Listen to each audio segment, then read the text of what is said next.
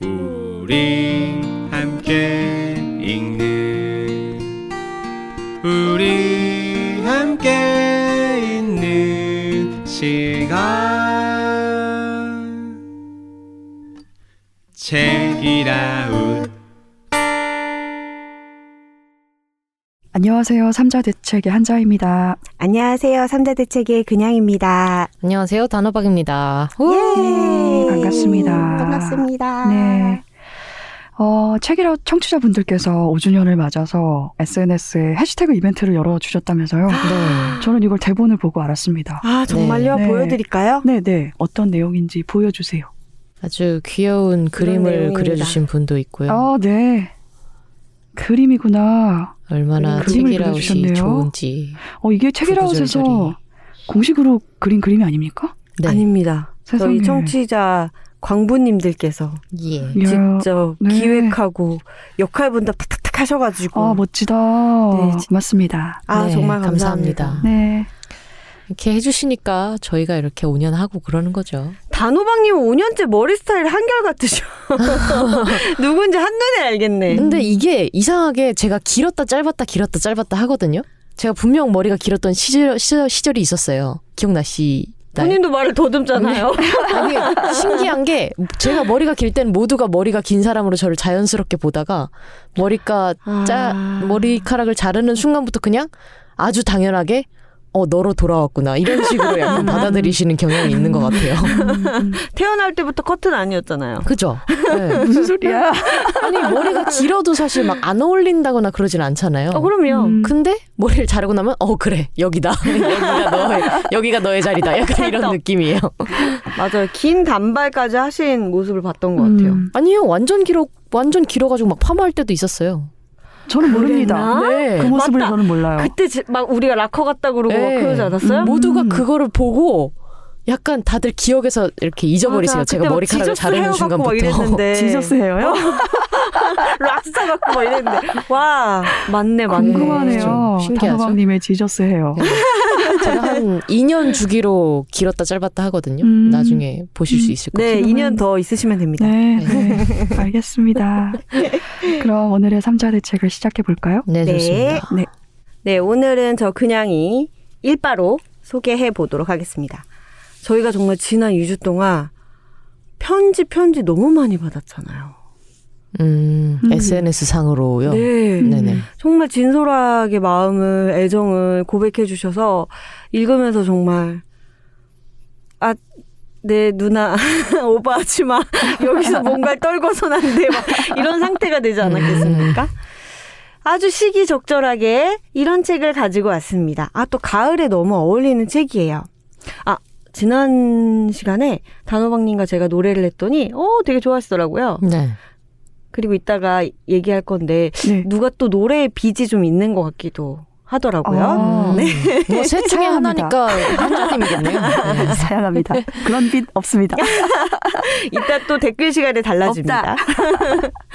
가을에는 이거 해야 되잖아요. 노래 한 곡 해주세요. 어, 제가 그 노래 뭘 불러달라고 하는 건지는 알겠는데 멜로디가 기억이 안 나요. 가을엔 편지를 하겠어요. 맞아요. 누구라도 그대가 되어. 이런 노래. 네. 음. 혼자 하니까 너무 창피하다. 같이 해줄 줄. 알았는데. 같이 좀 해주시면? 안 돼, 한자님? 몰라서 몰라서 아, 못? 불렀습니다. 네, 아, 그렇군요.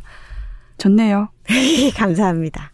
드디어 공개하는 오늘의 책 제목은 편지 쓰는 법입니다. 그리고 부제는 손으로 마음을 전하는 일에 관하여 음. 음, 되겠습니다. 손편지로군요. 맞습니다. 음, 편지 중에서도 손으로 직접 쓰는 손편지에 음, 대한 이야기를 담고 있는데요. 문주희 저자의 책이고요. 유유 출판사에서 나왔습니다. 여러분 혹시 글월이라는 공간을 아십니까? 모릅니다. 살짝 스쳐갑니다. 아, 글 월이 무슨 뜻인지 아시죠, 한자님? 살짝 스쳐갑니다. 약간 막 글을 읊는다 이런 식으로 많이 붙어 있는 단어였는데요. 어, 그러네요? 그 글월이 그 글월인가? 그런 거그 글어를 얘기하는 게 아니었군요. 어, 이 글월이 편지의 순 우리말이라고 해요. 어. 아. 그리고 편지를 높여서 이르는 음. 말이라고 합니다. 음. 글월이라는 공간은 연희동과 성수동에 있는데요. 이곳이 편지 가게예요. 음? 편지지가 아니라 편지를 전시하고 판매도 하나요? 궁금하시죠? 네. 편지를 판매하는 것은 아니고 편지와 관련된 많은 것들을 판매합니다. 편지지, 편지봉투, 우표 음. 이런 것들도 판매를 하고요. 편지와 관련된 책들도 이곳에서 만날 수가 있고 아까 편지를 주고 받냐 이런 이야기 하셨잖아요. 사, 사고 파는 것은 아니지만 편지가 교통하는 공간이기도 합니다.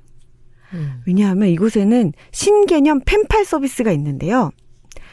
내가 그곳에 가서 글월이라는 공간에 가서 수신인 불특정의 편지를 써요. 그리고 펜팔 공간이 있어서 그곳에 내 편지를 놓고요. 나처럼 누가 받을지 모르고 편지를 써놓고 간 사람 의 것을 음. 하나 가지고 옵니다. 물물 교환이요. 1대1. 음. 그런 아주 독특한 서비스를 하고 있는 공간이에요. 그 외에도 다양한 프로젝트를 한다고 해요. 출판사와 연계해서 편지를 활용한 또는 편지지를 활용한 프로모션, 그러니까 홍보 활동도 하고 있고요. 강연회도 이 공간에서 열고요. 편지 관련된 많은 일들을 하고 있는 공간입니다. 저자인 문주희님은 예전에는 잡지 에디터로 일하셨었어요. 지금은 이 글월이라는 공간의 디렉터로 일을 하고 계시고요. 이 공간이 2019년에 처음 문을 열었어요.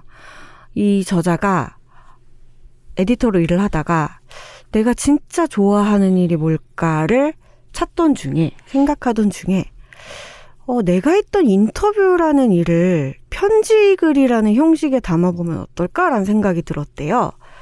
그러니까 인터뷰 일을 만나서 대화를 나누고 그 내용을 편지글 형식으로 담아서 인터뷰에게 주면 이것도 참 의미 있겠다라고 생각하고 원래 그 목적으로 이 공간을 열었는데 처음에는 공간 컨셉에 맞춰서 편지지를 진열을 좀 해놓는데 비치를 해놨는데 사람들 사이에 편지 가게가 있대라고 입소문이 나기 시작한 거예요. 그러면서 점점 지금의 모습으로 이 공간이 변모하게 되었습니다.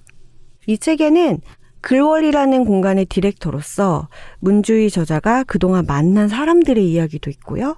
그리고 예전에는 자신도 그렇게 편집 마니아는 아니었다고 해요. 편집 항의는 아니었는데 점점 이 공간에서 사람들과 만나고 편지를 가까이 하고 편지와 관련된 것들, 책을 포함해서 많은 것들을 접하다 보니까 애정이 생기고 새로 알게 된 것들이 많은 거예요. 그것에 대한 이야기를 다 담고 있습니다. 음. 어떤 사람들은 편지가 어, 지나간 시대의 유물 같은 것? 어, 지금 편지가 굳이 그것만의 효용이 있나라고 생각할 수도 있을 것 같아요. 실제로 여러분 손편지를 마지막으로 쓰신 게 언젠가요?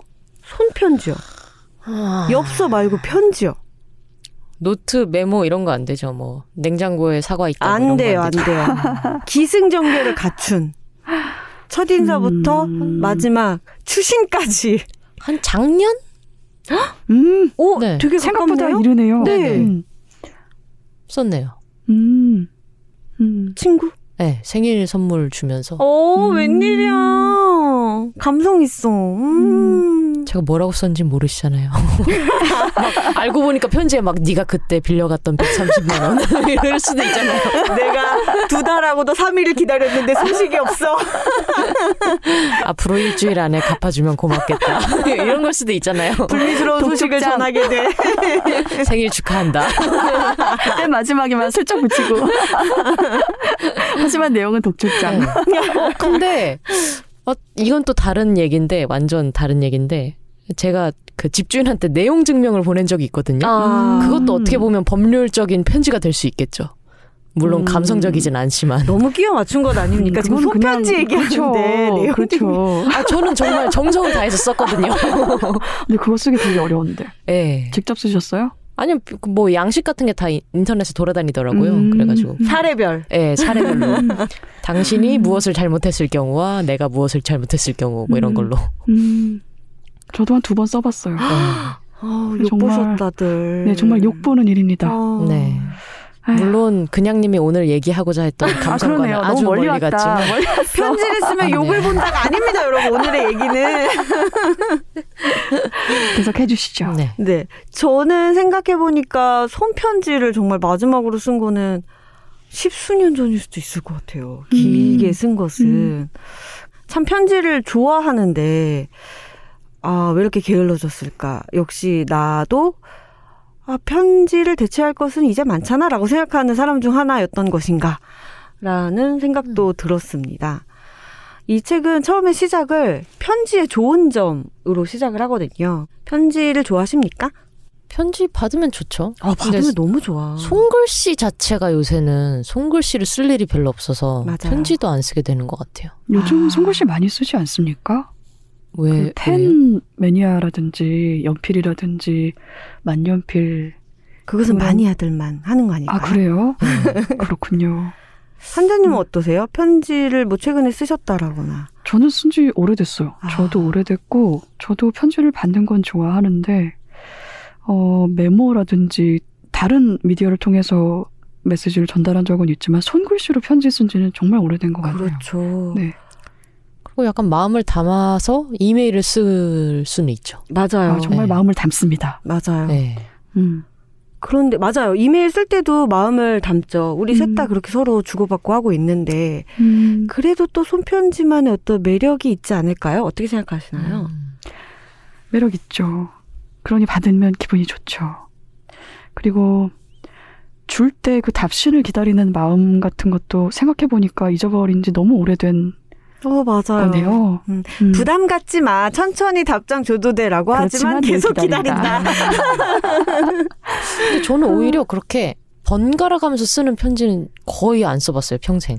아, 음, 그냥 주고 한 받은 번, 경험? 네, 그냥 음. 주고 받으면서 끝나는 경험이 거의였고 음. 이렇게 주고받고 주고받고 주고받고 주고받고 얼쓰구나 좋다 좋다 해서 이런 박을 경우는- 타자, 네, 네.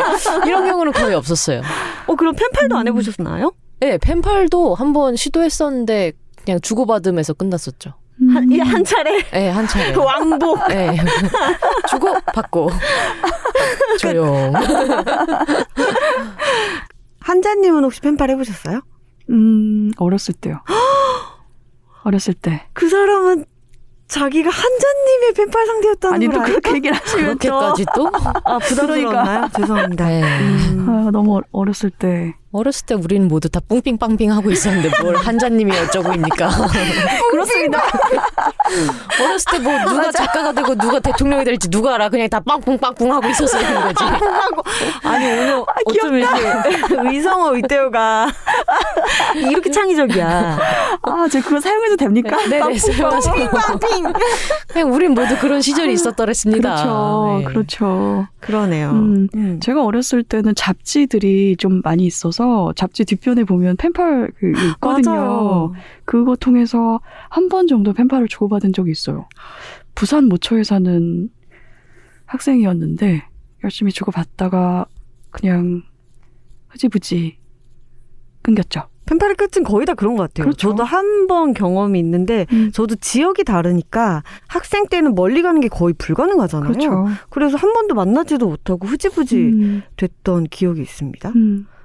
그립네요. 그 편지지 냄새랑 막 다 기억이 나네 갑자기. 오 맞아요. 우체국 음, 음. 소인 빵 찍혀가지고 맞아요. 맨날 우체통 열어보면서 음. 왔나 오늘 왔나 이러면서 음, 요새는 우체통 찾기도 쉽지 않고 음, 우체국도 이제 많이 멀리 있는. 경우가 많고 음. 여러분 지금 우표 값이 얼마인지 아세요? 520원? 땡 up이에요? down이에요? 870원, 땡 down down 760원. down이에요? 네. 아, 760원이라 아, 따- 아 뭐야 800원보단 down이라는 거죠? 단호박님보다도 down입니다. 아 그래요? 제가 뭐라 그랬었죠? 380, 380원. 380원. up. 410원? 아, 근사값. 430 원. 430원이래요. 어. 일반 우표가 430원이라고 합니다. 다이 아. 책에 나오는 내용이에요. 음. 저도 정말 읽으면서 너무 놀랐습니다. 아니, 내가 정말 이런 거를 아예 모르고 되게 오래 살았구나. 음. 그리고 아마 마지막으로 우표를 쓴 게 200원 안팎일 때 쓴 것 같은데, 오. 음. 아, 정말 세월이 많이 지났구나라는 생각도 들었고요. 서대문구에 우체통, 아, 우표를 파는 곳이 몇 곳이나 있을 것 같습니까? 서대문구에. 서대문구 꽤 크죠? 우체국에서는 팔지 않습니까? 우체국이 그렇죠. 음. 몇 개나 있을까요? 음. 한 하, 서대문구에 우체국 한 다섯 개 있으려나? 두 개? 와 전혀 모르겠습니다. 서대 그럼 우체국을 제외한 숫자인지 모르겠는데 이 책에 나와 있기로는 서대문에서 서대문구에서 우표를 파는 곳이 네 곳인데 그중 한 곳이 그럴이라고 해요. 음. 음. 그러니까 우표를 지금 살 만한 곳도 정말 음. 현격히 줄지 않았습니까? 음. 예전에는 문방구 어디에서나 살 수 있었잖아요. 음. 네. 정말 달라진 풍경이죠. 음. 그럼에도 불구하고 다시 본론으로 돌아와서 편지는 매력이 있다라고 이 책이 아주 많은 이유를 얘기하고 있는데요. 그 중에 가장 제 마음을 건드렸던 구절은 이 부분이었습니다. 편지는 수신인 혼자서만 읽는 호사스러운 문학이다. 아, 대학 교수이자 영인 문학관장인 강인숙 작가의 말처럼 편지는 오롯이 한 사람만을 위해 집약된 사연과 정성, 사랑과 애씀의 모든 마음이 녹아 있는 글입니다. 음. 음, 구절이 너무 좋아서 제가 경망스럽게 탄을 하고 말았습니다만 찐 리액션 너무 좋았어요. 독서네요, 독서. 그쵸, 음. 맞아요. 음. 그리고 우리 알잖아요. 손으로 편지를 써 내려간다라는 것이 얼마나 정성이에요, 정말. 음. 한자 한자 손 아픈데 꾹 꾹 힘주어서 눌러가면서 그리고 오직 음. 그한 사람만을 오롯이 그 시간에 생각하면서 음. 그렇죠. 쓴다라는 거 정말 엄청난 마음이죠. 그래서 예전에 쓴 편지 보면 좀 웃겨요. 처음에 엄청 또박또박 쓰다가 좀 길어지면은 약간 애가 흐트러져. 그래서 우리 이메일을 쓰는 것인가? 나의 악필을 내가 견디기 너무 힘들다. 편지를 보관하고 계시는군요. 네, 보관하고 있습니다. 음. 한자님도 그러실 것 같아요. 네, 저도 있어요. 네, 네. 정말 정말 나쁘게 헤어지지 않는 이상은 나쁘게 헤어진 사람도 심지어 편지는 갖고 있는 것 같아요. 음. 저는 예전에 어떤 친구가 머리카락 잘라서 준 적도 있는데 그것도 있어요. 어, 근데 머리카락이 이게 비닐봉투 안에 들어있는데 걔가 점점 바래더라고요. 음. 되게 신기하게도. 어, 근데 그 친구분은 머리카락을 왜? 음, 제가 좋았나 봐요. 음. 이런 얘기 해도 되나? 네. 저 그 정도면 저도 많이 좋아하는 좋아하거나. 아니면 애증이거나 아, 애증 쪽에 그것도 있는 것 같다. 그것도 있는 것 같아. 지독한 사랑. 쉬 하면서 아, 그렇군요. 무슨 얘기하다 여기까지 왔죠? 어... 머리카락이요. 아니야 또박또박 쓰는 게 얼마나 애쓰는 맞아요. 일인가에 아, 대해서 맞아요. 얘기를 하다가 음. 네, 그렇게 됐습니다. 맞습니다. 정말 큰 애정이죠. 그래서 우리는 편지를 받으면 너무 기쁘고 또 내 마음을 많이 내어준 사람에게는 편지를 쓰고 싶은 마음도 음. 들고 그런 것 같습니다. 음. 제가 아까 우체 어, 우표를 살 수 있는 곳이 몇 곳이나 되는지 아시느냐, 우표 값이 음. 얼마인지 아시느냐 이런 이야기를 했는데 실제로 편지를 쓰는데 필요한 깨알 정보들이 정말 많이 있어요. 음. 한자님이 좋아하실 만한 이 종이에 대한 이야기도 있습니다. 편지지. 음. 저는 몰랐는데 편지 봉투 안에 들어가는 그 내용물의 두께도 우체국에서 정한 바가 있다고 해요. 음. 네. 그래서 어떤 편지지를, 그러니까 너무 두꺼운 편지지를 사용하면 곤란한 상황이 생길 수 있다. 이런 이야기도 있고, 우리가 받는 사람 편지 봉투에 보내는 사람을 쓰는 란이 있지 않습니까? 그 란도 사실 규격이 있다고 해요. 음. 그래서 벗어나면, 그 위치를 벗어나면 추가 요금을 내는 경우도 음. 있다고 합니다. 그런 이야기도 굉장히 흥미롭고 실용적인 이야기들도 많이 있고요. 제가 가장 재미있게 읽었던 부분은 저자님이 이렇게 이야기를 하는 거야. 우리에게 유명한 알려진 예술가들은 편지를 어떻게 썼을까? 음. 음. 어떤 시간대에 주로 썼으며 우리가 늘 고민하는 그 첫 문장과 끝 문장, 끝 인사 이분들은 어떻게 했을까? 요걸 또 살펴보는 꼭지들이 있거든요. 그 이야기가 굉장히 흥미로웠습니다. 몇 가지만 소개를 해드려 볼까요? 네. 김한기 화백이 따님에게 보낸 편지의 첫 문장은 아주 우리에게 익숙한 것이에요. 첫 인사를 날씨로 여는 게 항상 음. 굉장히 뭐라고 해야 되지? 국룰이다. 무난하다. 네네. 어, 국룰이다. 그죠? 그래서 이렇게 쓰셨다고 합니다. 보고 싶은 영수가 오늘은 해가 나고 날이 풀릴 것 같다. 요즘 파리는 연속 비만 뿌리고 음산하기만 했다. 이렇게 쓰셨다고 하고요. 김상옥 시인은 어, 역시 딸에게 이렇게 시작하는 편지를 보냈다고 합니다. 부산서 너를 만날 적에 내 얼굴이 헬쓱해서 걱정이다. 집에 와서 그 말을 했더니 엄마가 앉으면 내 말뿐이다. 굉장히 다 익숙한 감정 아닙니까? 감정이고 건네는 말이고 그렇습니다. 굉장히 위트 있게 편지글을 시작한 작가도 있었어요. 미국의 소설가 존 치버인데요. 어, 나중에 자신과 결혼을 하게 된 사람에게 이렇게 시작하는 편지를 보냈다고 합니다. 왜 편지를 안 쓰는 거야 이 게으름뱅이 음. 라고 시작하는 음. 요런 거 친구 사이에 많이 하지 않았습니까? 네. 뭐하냐? 기다리는데 답장이 없어서 한 번 더 쓴다. 맨 마지막 끝에는 답장 빨리 이렇게 독촉도 하고 그랬었죠. 끝 인사로는 두 사람의 작가가 굉장히 인상적이었는데요. 사노요코의 사례가 나와요. 근데 사노요코는 정말 아주 개성적이에요. 편지에 쓰는 문장들이 다. 끝인사로 이런 말을 쓰기도 했다고 합니다. 댁에 있는 전기 담요에게 안부 잘 전해주세요. 음. 라고 끝인사를 하기도 했고, 또 다른 경우는 운이 안 좋아도 상관없고 행복으로 실신할 것 같은 사노요코 씨 드림. 음. 이렇게 음. 마무리를 짓기도 했다고 합니다. 알베르 까미는 그르니에게 보내는 편지의 끝인사로 이렇게 썼다고 해요. 선생님을 향한 언제나 변함없는 마음을 믿어주십시오. 근데 저 이것도 편지의 매력이라고 생각하는데 입말로 하기가 어 좀 입에 안 붙지 않습니까? 선생님을 향한 나의 뭐라고요? 진실한? 선생님을 향한 언제나 변함없는 언제나 마음을 변함없는 나의 마음을 알아주십시오. 믿어주십시오. 믿어주십시오. 입말로 하기엔 뭔가 안 붙는 게 있는데 네. 또 편지니까 평소 전하지 못했던 표현하지 못했던 것도 내밀하게 이렇게 드러낼 수 있는 게 또 매력이 아닌가 싶어요. 고백투가 항상 나오죠. 편지를 음. 쓰다 보면. 여기까지가 끝인가 보. 이제 나는 물러서겠어. 돌아서겠어. 아, 돌아서겠어. 모든 편지를 제가 오독하고 있었군요. 예. 원래 모든 읽기는 오독이라는 말도 있잖아요. 저는 이 책을 읽으면서 개인적으로 향수에 많이 젖었거든요. 기억을 많이 더듬었고. 그런데 이 책 초입에 이런 이야기가 나옵니다. 외국의 한 대학에서 교수가 학생들에게 편지 쓰기 과제를 내줬는데 아주 많은 수의 학생이 편지를 직접 쓰거나 받아본 경험이 없다라고 대답을 했대요. 음. 그러니까 지금에 있는 어떤 세대에게 에게는 편지라는 것 자체가 굉장히 새로운 문화일 수 음, 있다라는 이야기가 이 책의 마지막에도 다시 한번 나오거든요.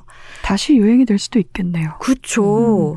그래서 이 책은요. 아, 편지 그립다 라고 음. 생각하는 저 같은 사람이나 편지 쓰고 싶은데 나는 항상 뻔한 문장을 구사하는 것 같다 라고 생각하는 또 저 같은 사람이나 아니면 저와 전혀 다르게 어 나도 편지에 대한 경험이 없는데 한번 시작해 볼까? 라고 생각하는 분들 모두가 읽으면 좋을 만한 책입니다. 음, 네, 감사합니다. 네. 고맙습니다. 음, 편지. 감사 카드 같은 건 좀 쓰는 것 같긴 해요. 음, 저도 음. 가끔 엽서 정도의 분량은 네. 쓰는 것 같습니다. 한 음. 두세 줄 정도 하는 것은 쓰는 것 같습니다. 근데 그런 짧은 메시지들은 받는 사람이 이 메시지를 받고 나서 어떤 마음이 될지, 어떤 마음일지를 좀 덜 열렬하게 생각하게 되는 것 같아요. 음. 편지는 그보다 훨씬 더, 아까 그냥님이 말씀하셨지만, 더 열심히 상대방을 생각하면서 쓰는 글쓰기 아닙니까? 네. 그런 차이가 있는 것 같네요. 네. 너무 오래됐네, 편지 쓴 지. 저희 서로 편지 돌려 써볼까요? 우리 6주년 기념 때는 서로에게 손편지 손편지. 좋아요. 손편지 그- 써봅시다. 왜 집에 편지지 지금 다 모아 놓으셨을걸요? 아마 예쁜 것들? 한저 있어요. 630만 장쯤 있을 거예요. 근데 쓰려고 보면 이제 못 찾는 거죠. 어머나 음, 이 책에 그 얘기도 630만 나오는데 집에 공간 있으니까 잘 수는 있어요. 편지지 위에서 주무시는 거 아닐까요? 380장 정도 있습니다.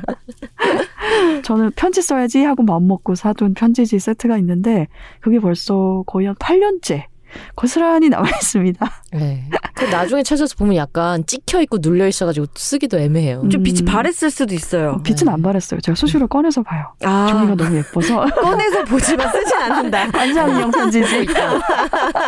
너무 예열. 중이다. 내가 이거 10년 동안 본 다음에 쓰겠다. 그 편지지 6주년 때 네. 나올 수 있을 겁니다. 음. 좋습니다. 글쎄요. 자, 단호박이 오늘 가지고 온 책은 비욘디 말금이라는 책이고요.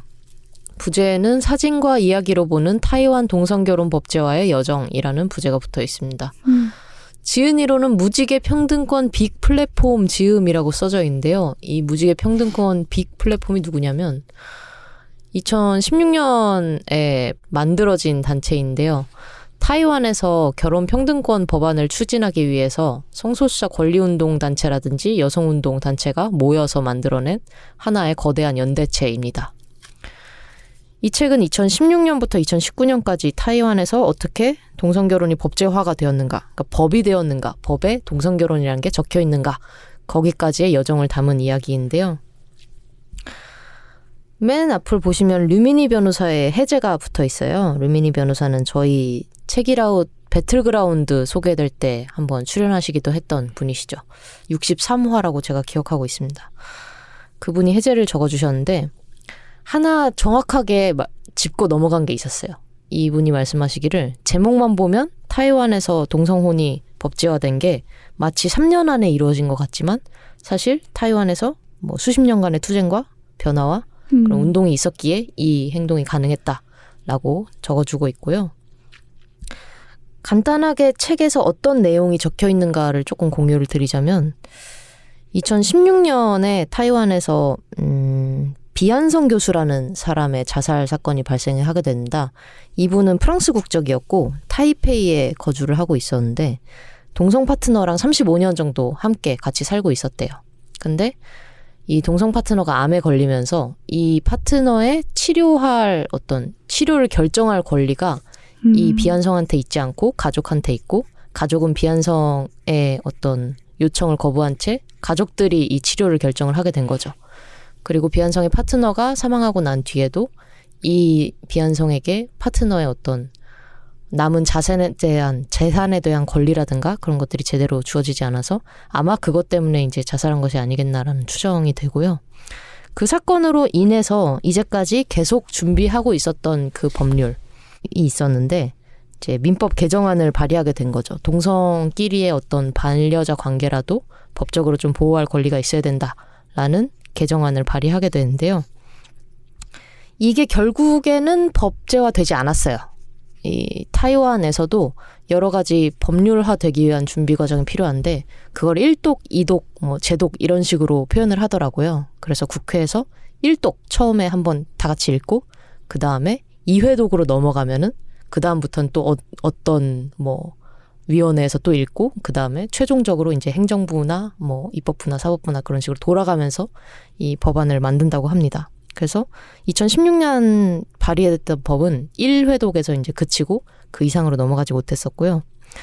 크게 어, 전환점이 됐던 건 2017년이었는데요. 이제 타이완 사법원에서 이제 입법부 쪽이 아니라 사법원 쪽에서 동생 동성혼 관련해서 헌법을 좀 해석해 달라라는 요청 사항이 이제 많이 들어와 있었던 거예요. 사람들이 실제로 결혼을 시도를 하다가 안 되니까 이거 헌법에 어, 저촉되는 거 아니냐, 위배되는 거 아니냐, 니네가 좀 판단해줘라라고 하는 사건들이 쌓여 있었고 그걸 한꺼번에 사법원에서 이제 해석을 해놨던 거죠. 그래서 해석이 어떻게 나왔냐면 이성만이 결혼할 수 있는 건 헌법에 위배된다라고 결정이 났어요. 그래서 그 결정문 중에 하나는 2년 안에 이 동성끼리의 결혼을 할 수 있는 법안을 마련해라. 2년이 지나면 어찌됐든 동성 파트너끼리는 결혼을 수리할 수 있다. 이건 헌법에 위배되기 때문에 이런 식으로 어, 판결이 나오게 됩니다. 근데 그러면은 이제 2017년 끝났어야 됐잖아요. 근데 2019년까지라고 책이 되어 있으니까 그 사이에 또 무슨 일이 일어났겠죠? 그래서 2018년에 타이완에서도 보수 세력들이 이제 이렇게 헌법을 해서는 안 된다 하면서 밀어붙인 게 뭐였냐면 국민 투표에 붙이자였어요. 그래 이거 음. 위헌인 거 알겠어. 근데 실제적으로 법안을 만들려면은 어떤 식으로 만들지 우리 모두 국민 투표로 정하자. 해서 국민 투표는 안을 만들었는데 그게 평등한 권리를 보장하는 것이 아니라 어떤 이등 시민적으로서 이 사람들의 결합을 보장하는 형태의 법안을 발의했던 거죠. 그래서 이 성소수자 인권에 반대하는 국민 투표가 총 세 개 안이 상정이 됩니다. 그러고 이제 반대단체에서 그렇게 하니까 성소수자 운동단체나 페미니즘 관련 단체에서도 이거를 counter attack을 해야 되잖아요. 그래서 기왕 국민 투표가 발의될 거라면 우리 안도 추가로 하자 해서 이 성소수자 인권을 옹호하는 법안을 두 개를 추가로 내놔요. 그래서 전체적으로 타이완에서 거대한 운동을 일으키게 됩니다. 이 세 개 안은 반대하고 이 두 개 안은 찬성하자. 이런 안으로 사람들을 막 엄청 불러 모으고 콘서트도 하고 막 어디 시골에 내려가 가지고 알리는 활동도 하고 여러 가지 활동을 일으키게 되고요. 결론은 그 성소수자 인권을 어, 탄압하는 세개 안이 통과됩니다. 음. 그리고 2019년이 되고 이제 국민 투표가 어떻게 나왔든 헌법을 위반하는 것은 바뀌지 않는다. 그래서 어찌 됐든 결혼을 해야 된다 라는 기조로 이제 운동을 다시 시작하게 되고 실제로 법안이 발의가 되고 그 발의가 어, 법령으로 시행이 됩니다. 그 법령의 이름은 사법원 석자 제748호 해석 시행법입니다. 음. 법 이름이 좀 어렵죠. 음. 예, 이거에도 또 그 behind story가 있더라고요. 그러니까 법 이름을 그대로 지으면 뭐 동성 배우자법이 되든지 동성 결혼법이 돼야 되는데 음. 동성 배우자법으로 내려니까 성소수자 단체에서는 아니 그럼 이건 결혼이고 이거는 결혼이 아니야? 이런 식으로 법령을 하면은 결국엔 우리가 하는 게 결혼이 아니란 뜻이 되잖아 하면서 반대를 하고 동성 결혼법으로 내려니까 이제 또 그 반대 단체들에서 어딜 동성이 결혼을 할 수가 있냐 하면서 뒷목을 잡고 이건 절대 안 된다라고 반대를 하는 상황이었던 거죠. 그래서 그 법에 대해서 뭔가 명칭을 붙이는 것 자체가 너무 어려운 거예요. 법을 상정하기 전부터.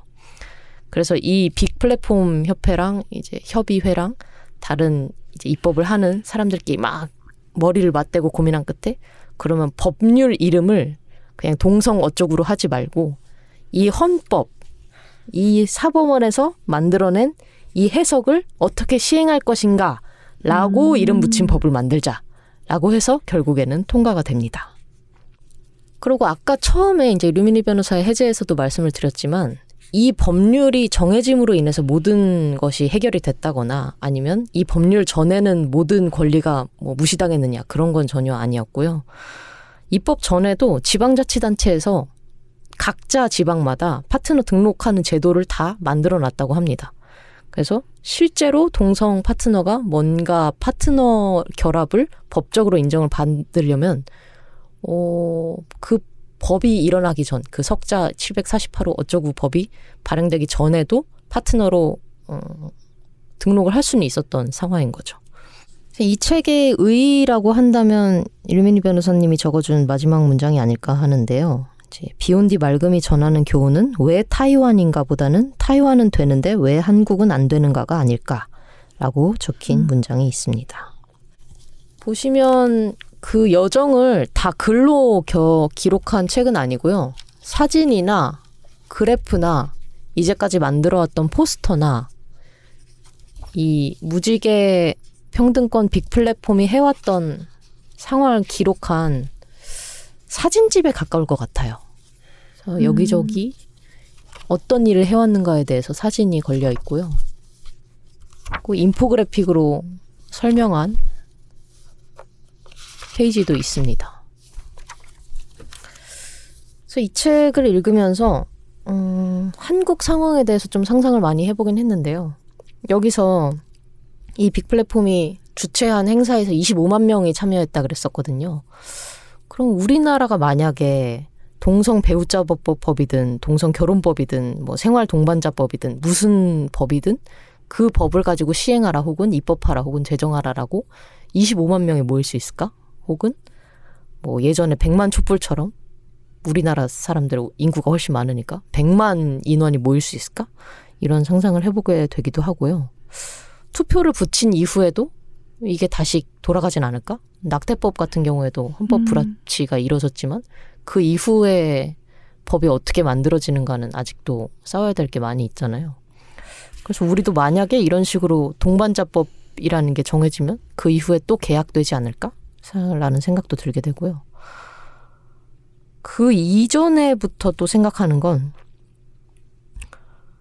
동성 결혼법이 문제가 아니고 왜 동성애자 혹은 퀴어들이 결혼을 하고 싶어 할까라고 생각하면 여러 가지 이유가 있을 거 아니에요. 남들은 다 하는데 내가 안 하니까 억울하다 이런 것도 있을 거고 뭐 법적으로 보호를 받을 수 없기 때문에도 있을 거고 아니면 그냥 모두를 모아놓고 축하받는 자리를 만들고 싶다 이런 것도 있을 텐데 어쨌든 결혼을 원한다는 건 결혼한 사람들이 지금 사회에서 받는 상대적인 이익이라든지 상대적 안정이 있기 때문이고 그럼 만약에 결혼을 안 해도 그런 안정을 얻을 수 있다면 사람들이 지금처럼 결혼을 원할까라는 생각도 드는 거죠. 주변의 퀴어 친구들도 항상 그런 얘기를 하거든요. 뭐 딱히 지금 결혼식을 연다고 해서 법적으로 내가 아무 뭐 보호를 받는 건 아니지만 그냥 남들 다 하는데 나도 해보고 싶다 이런 생각으로 음. 그냥 결혼을 하고 싶다고 하는 사람도 많고요. 그리고 이 타이완의 경우도 되게 웃기는데 제가 그 건너 건너 대만 활동가의 이야기를 전해 들었는데 지금 그 대만 성소수자 인권 운동 단체의 가장 큰 사업 중에 하나가 이혼 소송 도와주기라는 거예요. 음. 그러니까 사람들이 결혼 이 사법원 식석 식자 해석 748호 법이 제정, 음. 제정되고 나서 결혼을 막 했어요. 근데 막상 결혼을 하고 보니까 그렇게까지 막 항상 행복하다거나 그러지 않는 거죠. 거기에 또 다양한 법적인 권리들이 얽혀 있지 않습니까? 그쵸. 법, 문제들이 그 생기겠죠. 권리 때문에 문제가 생기기도 하고, 음. 뭐, 파트너끼리 정말 분쟁이 일어나기도 하고. 음. 그래서 실제로, 뭐, 결혼을 하고 나서 이혼을 하는 비율이 뭐 이성애자 커플보다도 더 높을 수도 있다라는 이야기도 들었는데요. 그 과정을 계속 상상을 하면서도 결국에 미래는 어떻게 되든 알 수 없다라는 생각이 들더라고요. 실제로 우리나라에 뭔가 그런 비슷한 동반자법이 제정이 되고 사람들이 동성끼리 결혼을 한다거나 아니면 어, 가족이 아닌 사람들끼리 가족을 만든다고 하면은 그 이후에 어, 뭔가 역기능이 생기진 않을까? 혹은 어떤 내가 생각하지 못한 다른 이슈가 생기진 않을까라고 생각하면 저는 아직 잘 모르겠어요. 무슨 일이 생길지. 근데 그냥 할 수 있는 일은 어쨌든 어 뭐든 한번 제정시키고 보자라는 그럼요. 생각이 들더라고요. 역기능을 먼저 생각하기 이전에 너무 마련된 게 없지 않습니까? 네. 그리고 여기 책도 되게 웃긴 게 여기도 우리나라의 성소수자 부모 모임처럼 이렇게 성소수자 자녀를 둔 부모들의 모임이 있는데 음. 거기서 한 분이 나와가지고 성소수자들한테 무슨 얘기를 하냐면 아 성소수자 여러분 법 지어도 되는데 결혼 좀 하세요 하면서 결혼을 이렇게 막 주장하는 건 똑같아지는 거예요. 그래서 아 이게 뭘까? 그것도 가족 이데올로기 아니라 예, 포섭이 되는 그쵸. 또 운동본부에서 나오셨나? 그렇죠. 그러니까 결국 동성혼을 한다고 해서 가족이 되올 얘기가 없어지는 것인가? 그런 건 아니잖아요. 이 음. 사례에서 봐서도. 근데 그 경우에는 자식이 좀더 어, 안정감을 얻길 바라는 마음이 더 큰 것 같아요. 예. 그래서 그런 이야기를 하신 게 아닐까요? 아, 저도 뭐 비슷한 생각은 하고 있습니다. 남들처럼 똑같이 네. 살아라 그게 아니라 그 친척들이 한 얘기도 결국엔 똑같은 거거든요. 1년에 한 번씩 만나서 그래 너 결혼은 언제 하냐가 음, 사실 정말 나의 결혼이나 나의 안정성을 바라는 없어. 질문이 아니라 관심 없어. 그냥 날씨 이야기인 거예요. small talk를 할 수 있는 음. 방법을 맞아. 이제 그거밖에 음. 모르시는 맞아요. 거죠. 음, 그래 회사는 잘 다니고 네, 그런 거죠. 그래, 네가 올해 몇 살이었지? 뭐 이런 거예요. 몇 살인지는 중요하지 않아요. 그냥 물어보고 싶어서 물어보는 거예요. 맞아. 맞아. 그래놓고 내년에 또 물어보잖아 몇 살이냐고. 네. 음. 그래서 이 책을 보면서 뭐 동성 결혼을 해야 된다, 뭐 이런 생각, 동성 결혼 법을 제정해야 된다 이런 생각은 사실 저는 그렇게 막 크게 들지는 않았었어요. 근데 이제 가족을 다루는 어떤 의제에 있어서 법적으로 무엇을 할 것인가 혹은 뭐 저희 내부에서 뭐 사람들끼리 어떻게 가족을 생각할 것인가 상상할 음. 것인가 이런 거는 좀 더 생각을 필요하죠. 해봐야 되지 않을까라는 음, 생각을 해요. 필요하죠. 제도에는 항상 문턱이 있어서 네. 그냥 일상 살아갈 때는 그냥 그냥 저냥 살 수 있는데 이제 위급한 상황이 닥치거나 갑작스러운 일이 생겼을 경우에 네. 서로의 보호자가 될 수 없다는 거 그거는 정말 큰 일이잖아요. 맞아요. 음, 그래서 그런- 저는 가장 좋은 건 결국에는 결혼으로 제도를 묶는 것이 아니라 그냥 누군가 보호가 필요할 때 그냥 내 곁에 있는 사람이 가족이라는 어떤 법적인 보호망을 만들어주면 맞아요. 이 동성 결혼이든 이성 결혼이든 결혼이든 파트너십이든 뭐 팍스든 상관없이 음. 살수 있지 음. 않을까라는 생각을 해봤는데 그게 생활 동반자법 아닙니까? 생활 동반자법에서 그쵸. 보장하는 네. 권리 아닙니까? 근데 이제 생활 동반자법을 제정함에 있어서도 이제 비슷한 결에 음. 갈등이 반복되겠죠. 음, 이 그렇죠. 생활 동반자를 아직은. 제정함에 있어서 아직은 논의가 에, 거긴 거고 그쵸. 거기서 거기서부터 음. 시작해서 앞으로 더 발전해 나가는 거죠. 네. 아 그런 그런 기회조차 쉽지가 않아서 네. 참 걱정이 많습니다. 근데 타이완의 경우도 그랬지만 우리나라도 운동을 안 한 게 아니잖아요. 네. 이제까지 계속 해왔고 그렇습니다. 어느 순간 바뀔 수도 있겠다는 생각도 하긴 하게 됩니다. 음. 한 2000, 뭐 바로 내년이 될 수도 있겠다 뭐 이런 생각도 들고요. 제가 어 허태임 선생님의 나의 초록 목록이라는 책을 지난 시간에 저희가 저자님을 모시고 이야기를 나눠봤지 않습니까? 네. 근데 그 책에 석호 이야기가 있어요. 바닷물과 강이 만나서 뭔가 이렇게 많이 쌓이다가 둑이 만들어져서 민물, 그러니까 물, 물이 갇혀서 호수가 된 곳인데 그 챕터에 둑 터짐이라는 말이 있더라고요.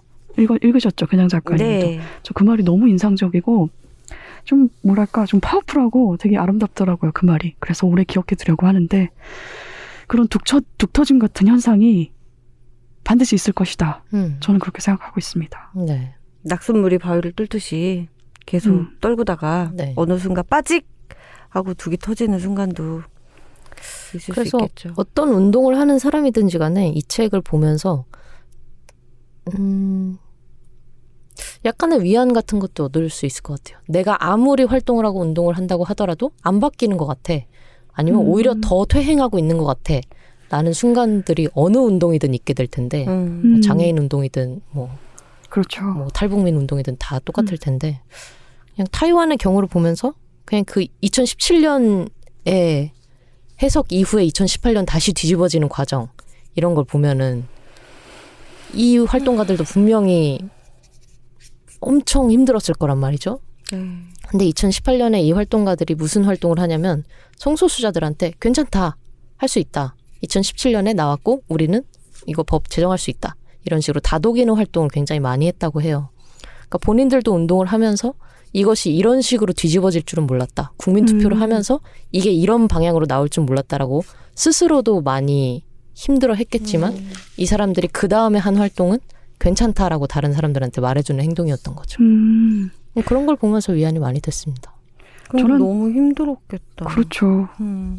다른 커플의 결혼을 인정하느냐 마느냐를 두고 온 사회가 그걸 국민 투표라는 이름으로 투표에 붙였다는 것 자체가 전 너무나 맞아요. 난폭한 일 같고 저는 이게 그러니까 역기능이든 퇴행이든 간에 그래도 그런 일들이 토대는 된다라는 생각이 계속 드는데 좋은 책 소개해 주셔서 고맙고요. 네.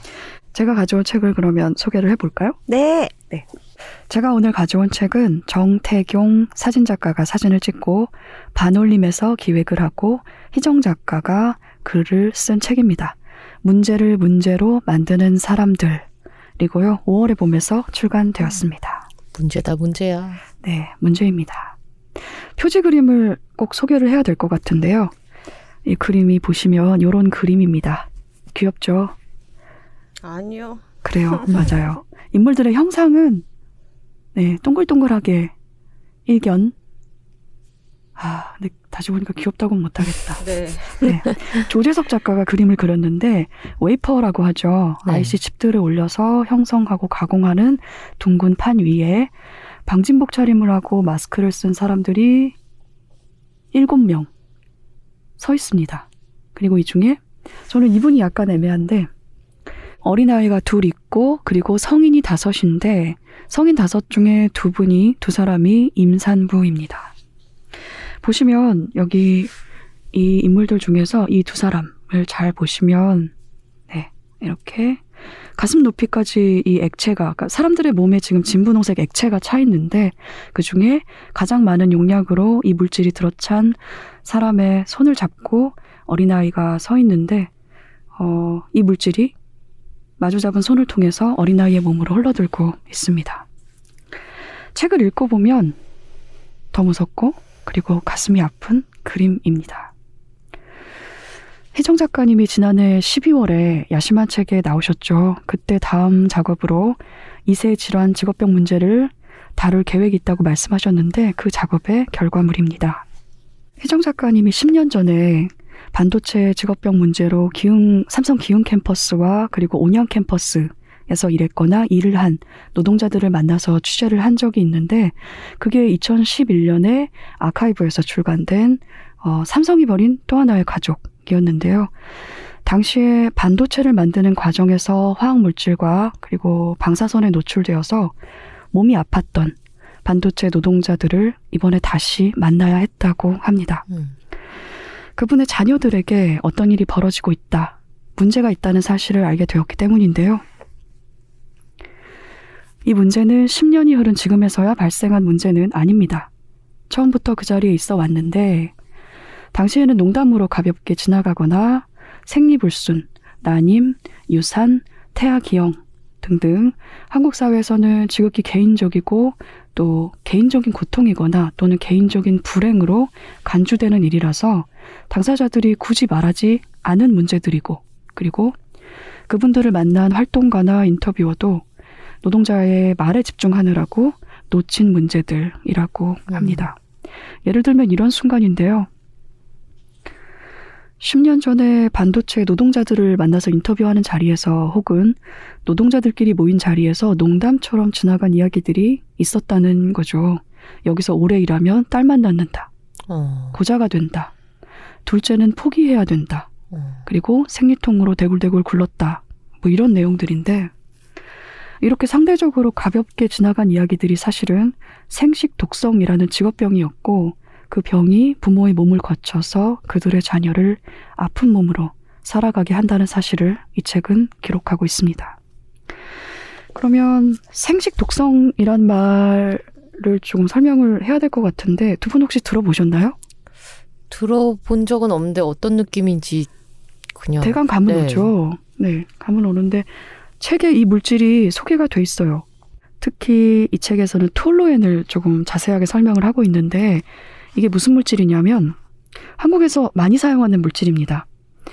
음, 톨로엔을 취급하는 노동자 수가 9만여 명, 한 해 사용량은 150만 톤인데 페인트 희석제, 염료, 접착제, 니스, 도료, 그리고 본드의 용매 등등에 사용되는 널리 사용되는 독성 물질이고 두통과 어지럼증, 기억력 장애 등을 일으키는 신경 독성 물질이자 생식 독성 물질입니다.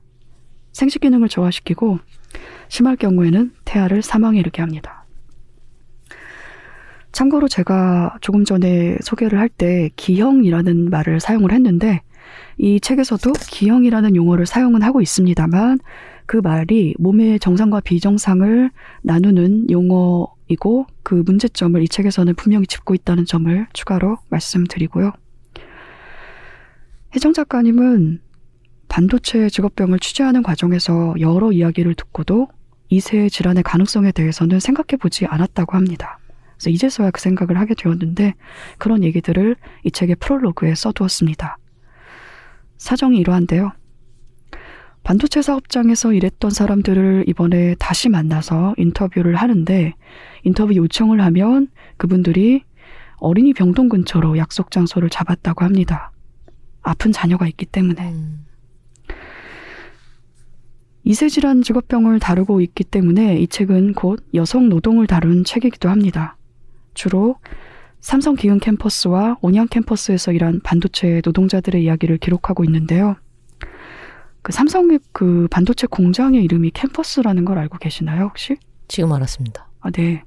저는 예전에 지나가듯이 듣고 왜 캠퍼스지 라는 생각을 했거든요. 뭔가 학습 커리큘럼이 포함되어 있나? 4년 내내 거기 갇혀서 일해라 이런 뜻인가? 다르지 않습니다. 그러니까 군대 조직 같은 그런 학교 문화, 음. 기숙사 문화라는 것으로 이제 노동자들을 통제하는 그런 시스템이 이 공장 안에 있고 이 캠퍼스라고 굳이 이름을 붙인 이유에 대해서도 이 책은 설명을 좀 하고 있는데요. 근면하고 순한 젊은 여성들이 거니는 캠퍼스 같은 이미지가 삼성이 만들고 싶은 반도체 산업의 이미지인 거죠. 이세질환 직업병 문제를 다룬 이 책이 다른 무엇보다도 여성 노동 이야기가 되는 이유가 기업이 위험한 물질을 다루는 말단 생산직, 즉 반도체 오퍼레이터 자리에 지방 출신의 지방에 사는 최종 학력이 고졸인 젊은 여성을 의도적으로 고용해 왔기 때문입니다. 어, 인터뷰에서 희정 작가님이 만난 노동자들의 증언에 따르면 서울 출신 노동자가 거의 없다고요. 아예 없, 없는 작업장도 있다고 합니다.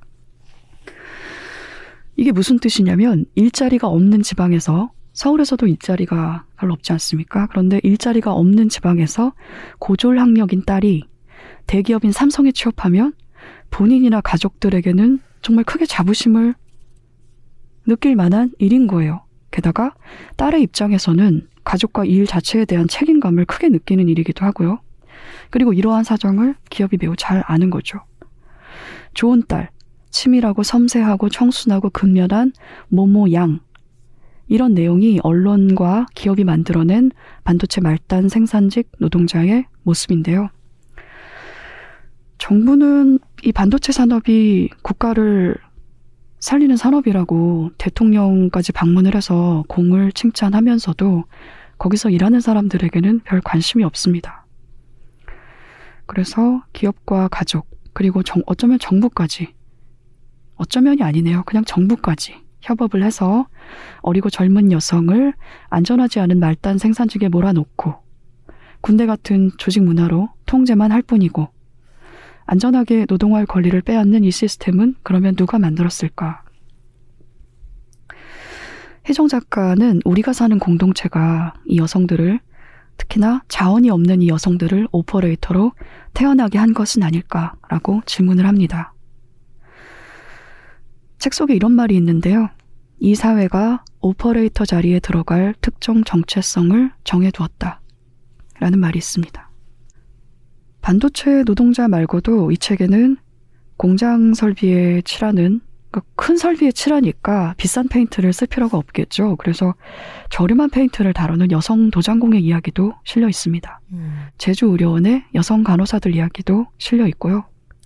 제주 의료원의 사례 같은 경우에는 인력이 충분히 보충되지 않은 상태에서 업무가 과다한, 과다하게 부과되면서 그 상황에서 음, 노인들이 알약을 복용할 수가 없지 않습니까? 삼킬 수가 없어서. 그래서 그 약을 다 빻아서 복용을 해야 하는데 이 작업을 간호사들이 한 거예요. 근데 원래 이거는 어, 제약실에서 이렇게 가루를 빻을 때는 앞에 펜이 있어야 되거든요. 바깥으로 그걸 빨아내는 펜이 있어야 되는데 이 펜이 없었다는 거죠. 음. 그래서 제주 의료원은 15명이 임신을 하면 그 중에 10명이 유산한 사업장입니다. 근데 아까도 말씀드렸다시피 어, 이 사업장에서 일한 노동자들이 2020년에 한국에서는 최초로 이세의 질환 직업병을 산재로 인정을 받았는데 말씀드렸다시피 산재를 신청할 권리를 보장받은 인정받은 판결입니다. 이 판결을 받기까지 10년이 걸렸는데 그러면 또 다시 긴 싸움을 해야 하는 거예요. 여성 노동자들이 자기 몸에서 일어나는 문제나 고통을 말해도 여성 특유의 예민함으로 무시되거나 간과되는 분위기도 이 책에서는 짚고 있는데요. 이거는 여성이라면 사실 누구나 아는 일입니다. 음. 예컨대 생리불순, 생리통 이런 거 그러니까 사회가 고통이라고 믿지 않고 진짜냐고 계속 의심을 하는 고통인 거죠. 2017년에 생리대에서 발암 물질이 검출된 적이 있었죠. 네. 그때 난임, 생리불순, 그리고 자궁근종, 자궁암, 뭐 극심한 생리통의 원인이 될 수도 있는 위험한 물질이 생리대에서 검출되었다는 내용이었는데요. 시간도 많이 흘렀고 생리대는 또 잘 팔리고 있어서 저는 뭔가 무슨 조사를 잘했나 보다. 조치가 뭐 시정 조치가 있었나? 뭐 결과가 괜찮았나 라는 생각을 했는데 그렇지 않았습니다. 환경부에서 두 번이나 영양 조사를 했는데 결과를 공개하지 않고 있다고 해요. 상황이 이러하고 이런 식으로 우리 공동체가 여성의 몸, 증상과 고통을 이야기하는 여성의 말을 꾸준히 엄살이나 주관적이고 개인적인 경험으로 축소한 결과 노동자들의 아이들이 아픕니다. 책에서 이 이야기는 여성에게 전가되는 돌봄으로도 이어지는데요. 아프지 않은 아이보다 더 신경 써야 할 것도 많고 더 챙겨야 할 것도 많지 않습니까? 아픈 아이를, 그런 아픈 아이를 그럼 누가 돌보는가? 아픈 아이를 낳은 엄마들입니다. 네. 그러니까 우리 공동체가 그들의 책임이 아닌 일을 각 개인에게 떠넘기고 있고 엄마들은 나의 노동 때문에 아이가 아프다는 죄책감 혹은 내가 그 일을 하지 않았다면 혹은 내가 다른 선택을 했다면 내 아이가 아프지 않을 수도 있었다는 후회를 떠안고 아픈 아이를 돌보고 있는 거죠. 그리고 지금까지 말한 이 모든 양상은 한국 기업이 진출한 저소득 국가로 수출되어서 같은 문제를 일으키고 있습니다. 여성 노동이 감당하는 독성 물질이 이런 식으로 보다 더 약한 여성에게로 20대 초반 여성 노동자에서 집 근처에서 일자리를 얻어야 하는 저임금 기혼 여성 노동자에게로 그리고 그 다음에 노년 노동자에게로 그리고 그 다음에 해외 노동자로 차츰 이동하는 흐름도 이 책은 짚고 있는데요. 이세질환 직업병 문제는 이처럼 가족, 지역, 성별, 그리고 국가 간 불평등까지를 다 아우르는 복잡한 문제인데 우리 사회는 이 문제를 진지하게 다룬 적이 거의 없습니다. 문제가 없어서가 아니라 문제라고 인식하거나 인정을 하지 않아서입니다. 그래서 이 책의 제목이 문제를 문제로 만드는 사람들이고요. 저는 일단은 책 소개를 마치고 소감을 약간 덧붙여 보자면 저는 이 책이 다친 사람의 이야기라는 생각을 했어요. 읽으면서 내내. 프롤로그를 포함해서 곳곳에서 상처가 느껴지는데요. 어, 희정 작가님의 상처입니다. 내가 찔렸기 때문에 받은 상처가 아니에요. 타인이 찔렸기 때문에, 그리고 그가 찔려서 피를 흘리고 있다는 것을 알기 때문에 받은 상처입니다. 저는 그래서 희정 작가님의 작업이 좋아요. 생식 독성 물질의 노동자들이 여성 노동자들이 노출되는 문제는 그냥 고립된 공간에서 발생하고 거기서 끝나는 문제가 아닙니다.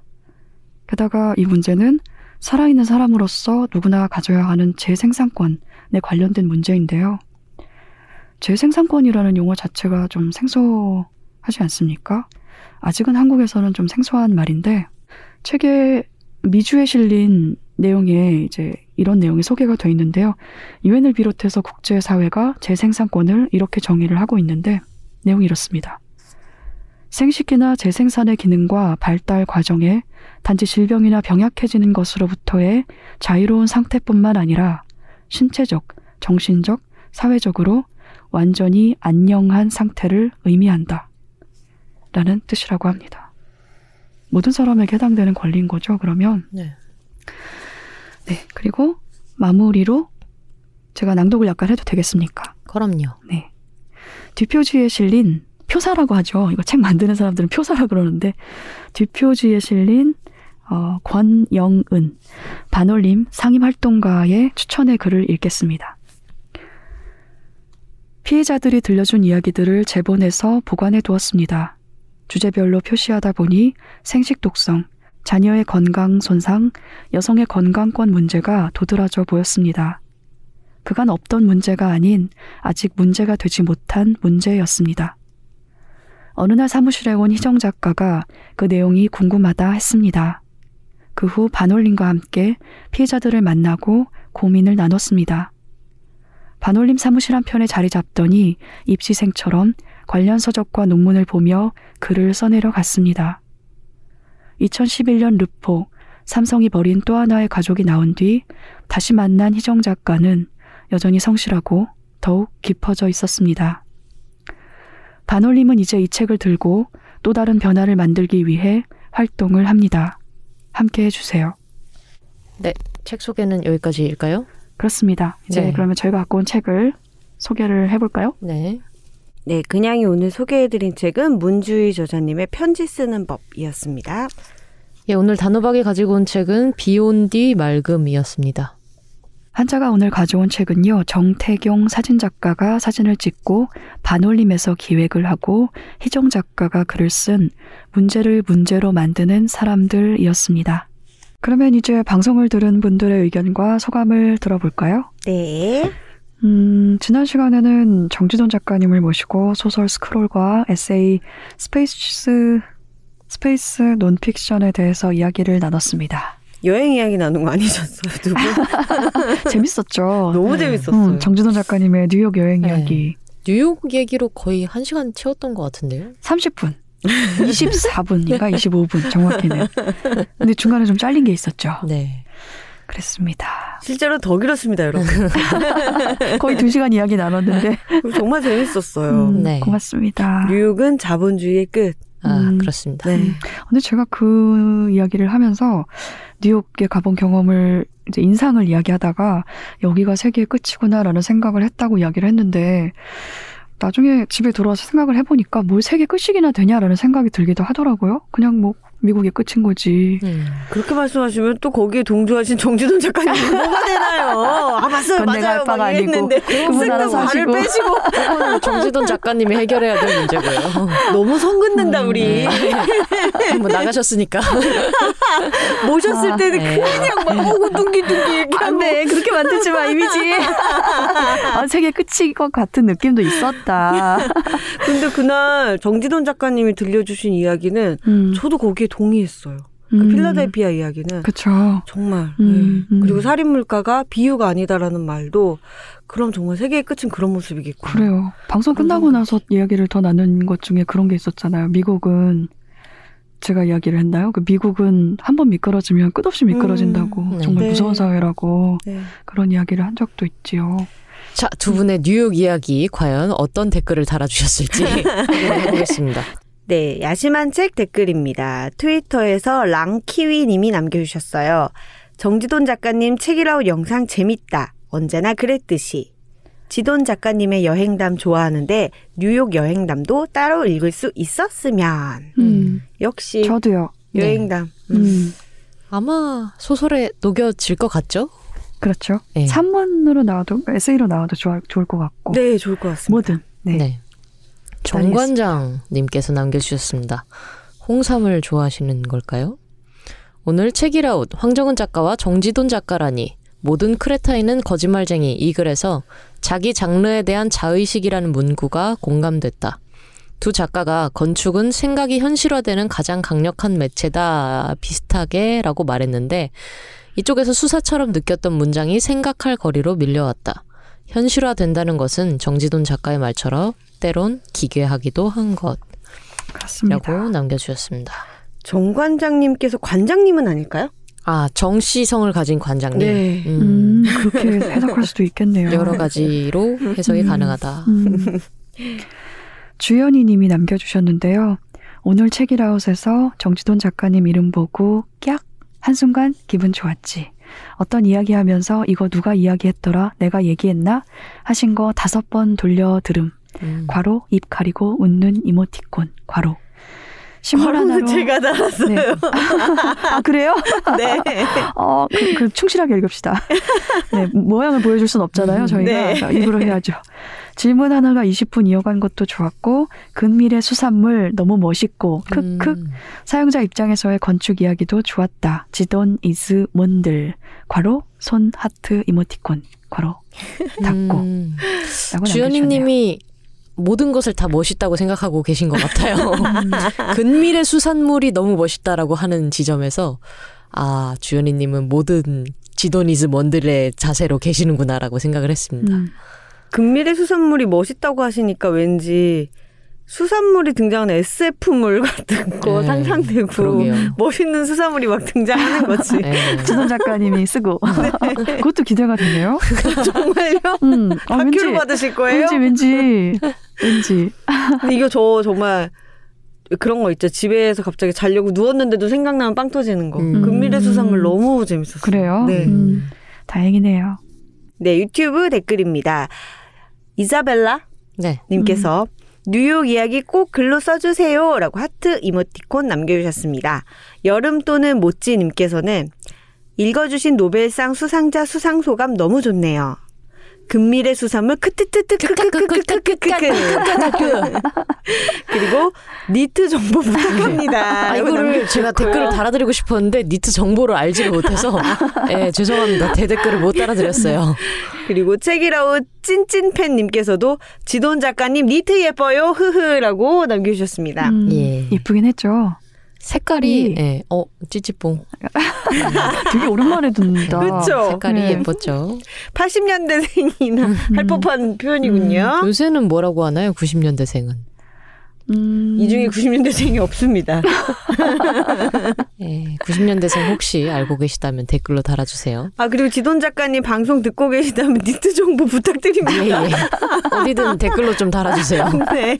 삼자 대책 관련해서 댓글 담아, 달아주셨습니다. 팟빵의 귤랑님께서 5주년 특집 내가 좋아하는 다섯 가지 이야기 담요 덮은 채로 너무 즐겁게 들었습니다.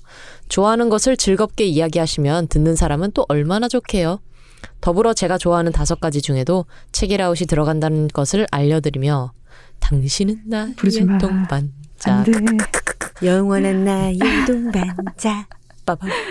다음번에는 황정은 작가님의 맹꽁이 타령을 실적 기대해 보겠습니다. 안 불러주셔서 맹꽁이 타령 듣고 왔어요. 하고 남겨주셨고요. 5주년 축하드려요. 앞으로도 건강하게 오래 함께해요. 라고 남겨주셨습니다. 음, 고맙습니다. 사실 맹꽁이 타령을 궁금해 하시고 굉장히 듣고 싶다라고 말씀해 주신 분들이 한두 분이 아니었습니다. 그렇습니까? 네. 음. 그 이주혜 작가님도 트위터에 남겨 주셨었는데 어, 맹꽁이 타령을 어, 찾아서 들으셨는데 뭐라고 하셨죠? 정확히 중독됐다고, 네. 네, 늪에 빠졌다고. 음, 그 남겨주셨습니다. 노래가 약간 그런 면이 있죠. 내가 안써님이 남겨주셨는데요. 황정은 작가님 도어 예전에 추천해 주셨을 때 읽었는데 같은 책 읽은 게 맞나요? 눈물 눈물 기억이 안 나서 지금 책 꺼내서 다시 읽고 있어요. 푸후후 눈물 눈물 빅 선물 받고 싶다 알 하고 별 두 개 남겨 주셨고 317 아, 받고. 싶다. 아, 이렇게 읽는군요. 알이잖아 알 알이잖아요. 다가 아니지 달이지. 이긋 아. 네, 달입니다. 네. 달. 317페이지하고 어 3땡땡은 뭐죠? 아마 369 페이지인데 69라든지 그런. 게 안 들어가서 음. 들어가는 것 같아요. 아무튼 네. 뭐 삼모모 페이지 여기서 나온 부분이 아닐까 조심스레 이 부분 심각하게 조마조마하게 가슴 조이며 읽었던 기억이 나네요라고 남겨주셨는데요. 저희 축하송 불러야 될 것 같습니다. 이분이요? 이분이요? 여기요? 축하합니다. 어, 저희 같은 노래 부르고 있는 거 맞나요? 네네네, 지금 돌림 노래예요. 아 내가 한 선을 축하드립니다. 아니 근데 그 타자 소리를 듣고 이것을 맞춘 것은 아니겠죠? 그건 네. 아니고.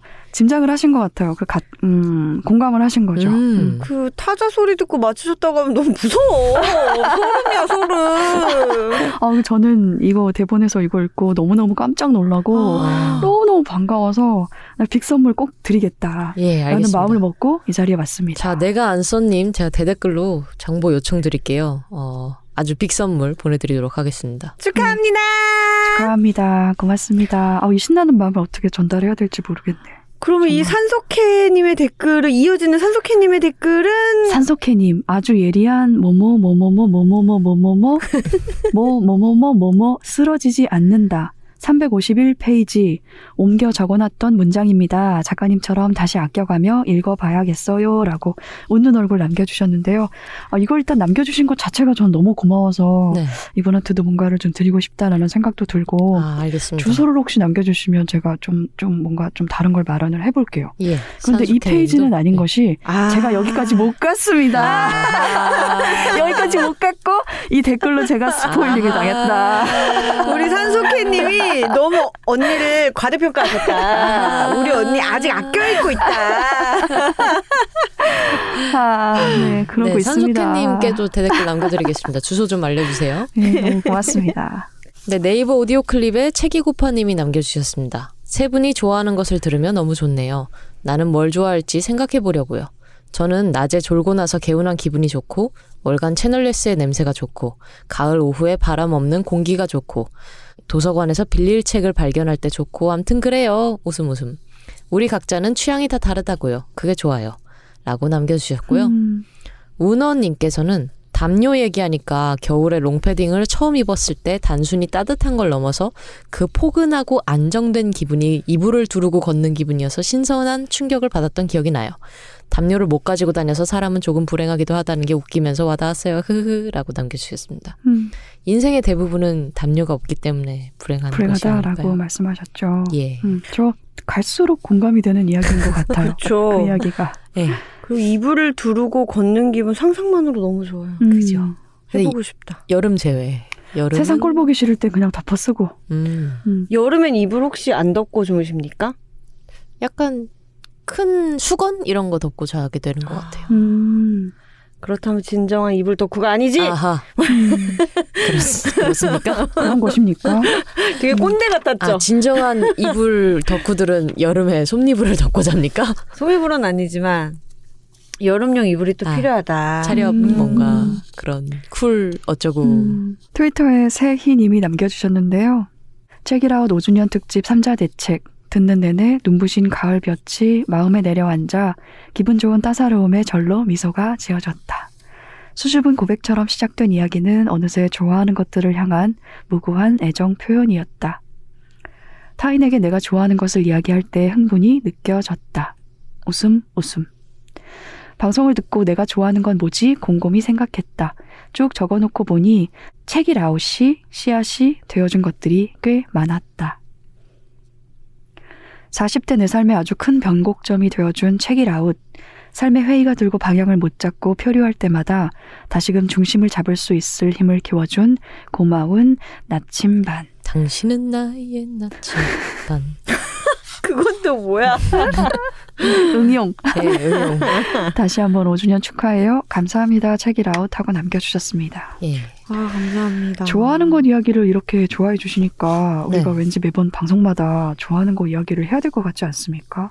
이렇게 좋아해 주실 줄이야. 좋습니다. 음, 그런 최근에 뭐 좋아하는 거 최근에 하나씩 최근에 돌아가면서 가끔 저는 여전히 젤다의 전설을 하고 있습니다. 음, 저 네. 단호박님 소개 듣고 좀 영업됐거든요. 그래요. 예, 그 젤다의 전설. 네. 음, 근데 스위치가 없네. 아 음. 그러면 난 기기도 없어. 예, 조금 무리다. 그러니까요, 스위치가 없어. 저도 솔깃했는데 아, 네, 왜 모바일로 안 없고. 됩니까? 예, 무리 됐네. 무리 됐네. 예. 하여튼 다시 넘어가면 책이라웃 5주년을 축하하며 남겨주신 메시지들이 좀 많아서 아 맞아요. 그렇습니다. 예, 좀 지금을 빌어서 일부나마 좀 소개를 해볼까요? 음, 아, 네. 너무 정말 감사하게도 많아서 다 소개는 해드리기가 힘들 것 같고 네. 일부나마 읽어보죠. 네. 네, 트위터에서 라이크어 썬님께서 남겨주셨습니다. 책이라웃 5주년을 축하합니다. 하트. 책이라웃 덕분에 좋은 책들과 좋은 사람들을 많이 알게 되고 일상이 조금 더 행복해졌어요. 제작진, 진행자 여러분들 고맙습니다. 건강하시고 행복하시길 저희 광부들이 늘 기도합니다. 라고 홀리한 댓글 감사합니다. 남겨주셨습니다. 고맙습니다. 이선민 님께서는 나의 정신적 힐링. 매번 들을 때마다 새로운 시각과 배움을 주는 책이라웃 5주년을 축하합니다. 5년째 일기장에 책이라웃에서 들은 좋은 이야기들로 한가득인 애청자 올림 하고 손 하트 이모티콘 남겨주셨고요. 만들어주시는, 이끌어주시는, 나와주시는 모든 분들 감사합니다. 더 오래 함께 하기를요. 해주셨습니다. 음, 고맙습니다. 아, 감사합니다. 음, 인스타그램에 언두복수님 남겨주셨습니다. 하나의 팟캐스트를 5년 동안 듣는다는 건 얼마나 귀한 일인지. 만드는 사람도 듣는 사람도 서로에게 꾸준한 애정을 보내고 시간과 노력을 들여야만 가능한 일이 아닐까. 너무 좋은데 사람들이 모르는 게 안타까워 수시로 후기를 남겼던 초기 청취자에서 지금은 말없이 듣- 조용히 듣기만 하는 5년차 청취자가 됐지만 오늘만큼은 고마운 마음을 전하는 일에 동참하고 싶다. 지난 5년 동안 책이라웃 덕분에 연결된 좋은 인연이 많았어요. 온라인을 넘어 오프라인으로 만나는 친구도 여럿이고요. 청취자를 찾아가는 방송, 꼭꼭 숨어있는 후기도 다 찾아서 소개해주는 방송, 내적 친밀감 놀랄 만큼 높은 방송, 여전히 만들어주셔서 고맙습니다. 책이라웃 목고지 기념 수건 볼 때마다 그날로 돌아가는 사람 여기 있다고요! 라고 일 목고지가 언제였죠? 저희가 2주년 때였나요? 3주년? 아니야, 2주년 정도. 2019년 겨울이었던 것 같아요. 음, 코로나 직전이었네요. 2018년이었나? 음, 죄송합니다. 제가 날짜를 잘 정확히 기억을 못 해가지고. 저도 음. 기억 잘 못합니다. 예. 괜찮아요. 우리에겐 앞으로의 목고지가 있을 거니까. 예, 예. 음, 목고지 재밌겠네요. 재밌겠죠? 재밌겠죠. 음, 재밌었어요. 작년에 목고지 가시면은 네. 맹이야 꽁이야 부르셔야 되는데 그건 모르겠습니다. 저희 원래 다 그렇게 한 번씩 돌아가면서 하거든요. 모르겠어요. 영 모를 일입니다. 되게 고양이가 눈 피하는 것처럼 피하셨어요. 다음 목고지는 이제 한자님도 같이 하시는 걸로. 네. 두라니 님이 남겨주셨는데요. 누군가 나에게 오랜 시간 좋아해온 책이라웃을 한마디로 정의하라면 나는 사람과 사랑에 대해 이야기 나누는 시간이라고 할 수 있을 것 같다. 갈수록 세상은 흉흉해지고 믿을 수 있는 게 하나도 없다고 말하는 세상이지만 책이라웃을 통해 만난 문장과 사람들은 괜찮다고 느리지만 천천히 할 수 있는 만큼 아직 우리에겐 희망이 있다고 말해주고 있었다. 스피커에서 흘러나오는 소리에 귀 기울이는 것만으로도 때론 손잡고 함께 산책하는 것 같았다. 이렇게 다정한 사람들과의 산책이라면 나는 멀리 더 좋은 곳으로 가고 싶어졌다. 욕심 같아선 책이라웃이 오래오래 평생 함께 가면 좋겠다. 그러나 만들어 주시는 분의 수고와 노력을 생각하면 함부로 부탁할 수 없다. 그저 지금까지 만들어 주신 모든 스태프분들에게 머리 숙여 정중하게 인사하고 싶다. 정말 정말 고맙다고 고맙습니다. 아주 많이요 라고 남겨주셨습니다. 고맙습니다. 아, 고맙습니다. 함부로 부탁하셔도 됩니다. 두라니님. 함부로 부탁하면 어떻게 부탁하는 걸까요? 뭐 회사에 막 매일같이 전화 하시는 건가? 그냥 어 수고해. 어. 야, 좀 평생 빨리 해? 뭐 길게 좀 해봐. 더 해봐. 영 예전 같지가 않다. 빠져가지고 말이야. 어 무서워. 부탁 많이 해주세요. 저희 음. 질척거리는 거 굉장히 아, 좋아합니다. 그렇습니다. 저도 그렇게 됐어요. 취향이. 우리가 사람 하나를 베린 거 아닐까? 질척이 매우 반긴다. 아이고, 네. 그리고 덧붙여 주시기를 이벤트 제안해 주신 귤랑님과 해시태그 천재 JD솔님, 그림을 그려주신 금손 미스티 HH님과 모든 광부님들께 고맙다고 메시지를 남겨주셨어요. 이벤트에 참여해주신 많은 분들도 같은 말씀을 해주셨는데요. 저희도 광부님들 그리고 청취해주시는 분들에게 깊이 감사드립니다. 네. 감사합니다. 항상 그렇지만 시간상 모든 댓글을 여기서 소개해드릴 수는 없어서 아쉽고 뭐 하, 하지만 다 읽으면 저희가 또 감동에 너무 바- 많이 빠져가지고 맞아요. 그 녹음을 또 한 3시간 하기 때문에 직장인 마인드로서 그것은 용납하지 못합니다. 우리 단 과장님 퇴근하셔야 된답니다. 그렇습니다. 퇴근 시간 임박했다 지금. 예, 예. 어, 그리고 오늘 또 전해드릴 소식이 하나 있는데요. 아 맞다.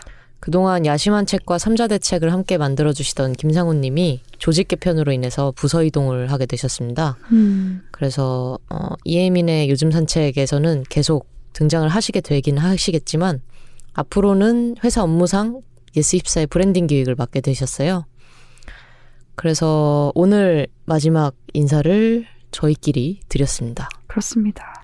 어디 가시는 건 아니고요. 어, 예스24 내부에는 계시는데 다른 업무로 가시게 되셨습니다. 올해 안에는 요즘 산책을 계속 같이 하시니까 네 요즘 산책에도 변함없는 관심과 애정을 보내주시기를 부탁드리면서 네. 저희는 2주 뒤에 다시 돌아오겠습니다. 또 뵐게요. 또, 또 뵐게요. 음. Bye. Bye. 그 뭐예요 그게? 그냥 화음 맞춘 거예요. 네, 그냥 아무나 한 거예요. 네. 네. 우리 함께 읽는 우리 함께 있는 시간 책이라운